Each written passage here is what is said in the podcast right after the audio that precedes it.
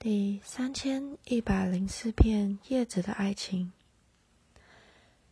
听说桃花小姐和溪水先生私奔了，是真的吗？来到树林里找蘑菇的兔子夫人询问着。当然是真的，听说还是风先生帮的忙哦。回答他的正是住在旁桃花旁边的梨花小姐。有女人的地方，永远少不了八卦。旁听的花花草草心里吐槽着，而他们口中的桃花小姐是桃树家最小的姑娘，被家人千宠百娇养出来的宝贝，明艳的惹眼。没人想得到，桃花仙小姐会看上溪水先生。明明他们一个在天，一个在地。桃花小姐的家人轮番上阵，劝诉着这段爱情的不可能。大概人有反骨，花也一样。大家越劝，桃花小姐的心越坚定。她向往溪水先生所描绘的外面的世界，向往自由自在的生活。终于，她请求风先生把她带到溪水先生那里。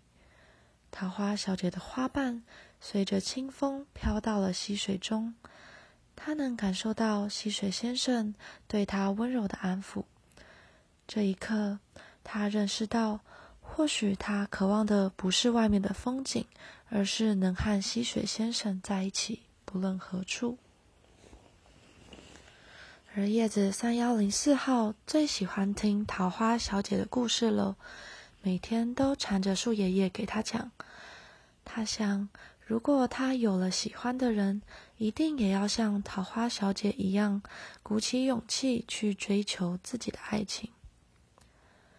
他所在的树大概是这片土地的最特别之一，因为它没有名字，没有人知道这棵树是什么品种。树爷爷自己也不知道自己是什么树。于是，树上的叶子们以编号为名，它叫三幺零四号。与它们一样独特的，还有与含羞草为邻的无名花小姐。或许因为和含羞草小姐离得近了些，明明有着绚烂的红色花瓣，却意外的害羞。叶子三幺零四号愣愣的看着无名花小姐。没有人可以告诉他，这种吸引他的特质叫做反差萌。是谁说过的？兴趣往往是喜欢的开始。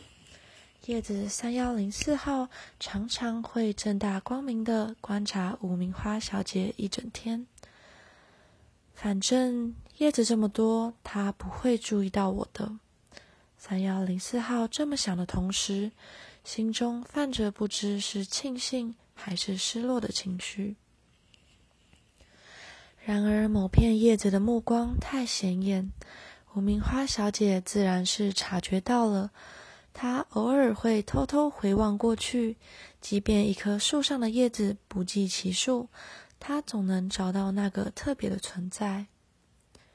不知为何，她似乎有些在意。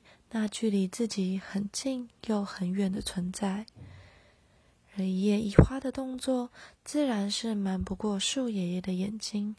他叹了口气，在三幺零四号耳边说了点什么。叶子三幺零四号想起了桃花小姐的故事，他知道他找到了赋予他勇气的存在。他想去往无名花小姐的身边，可是不论奏起的风，还是不断加大的雨，都没办法让它掉落。他也尝试过自己旋转，希望可以扭断与树枝的连接处，虽然只落了个眼冒金星的下场。无名花小姐看着三幺零四号不停的折腾，难过的不知说什么好。他想，即便他们永远无法在一起，有这么一个为了来到自己身边不停努力的人，已经够了，不是吗？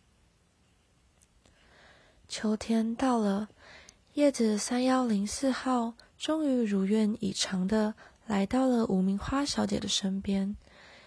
看着遍地荒凉，他的耳边响起了很久以前树爷爷在他耳边说的话：“距离产生美吗？”叶子先生看着身边的无名花小姐掉落分解的花瓣。又看了看自己枯黄的身躯，或许和他一起碾落成泥也不错呢。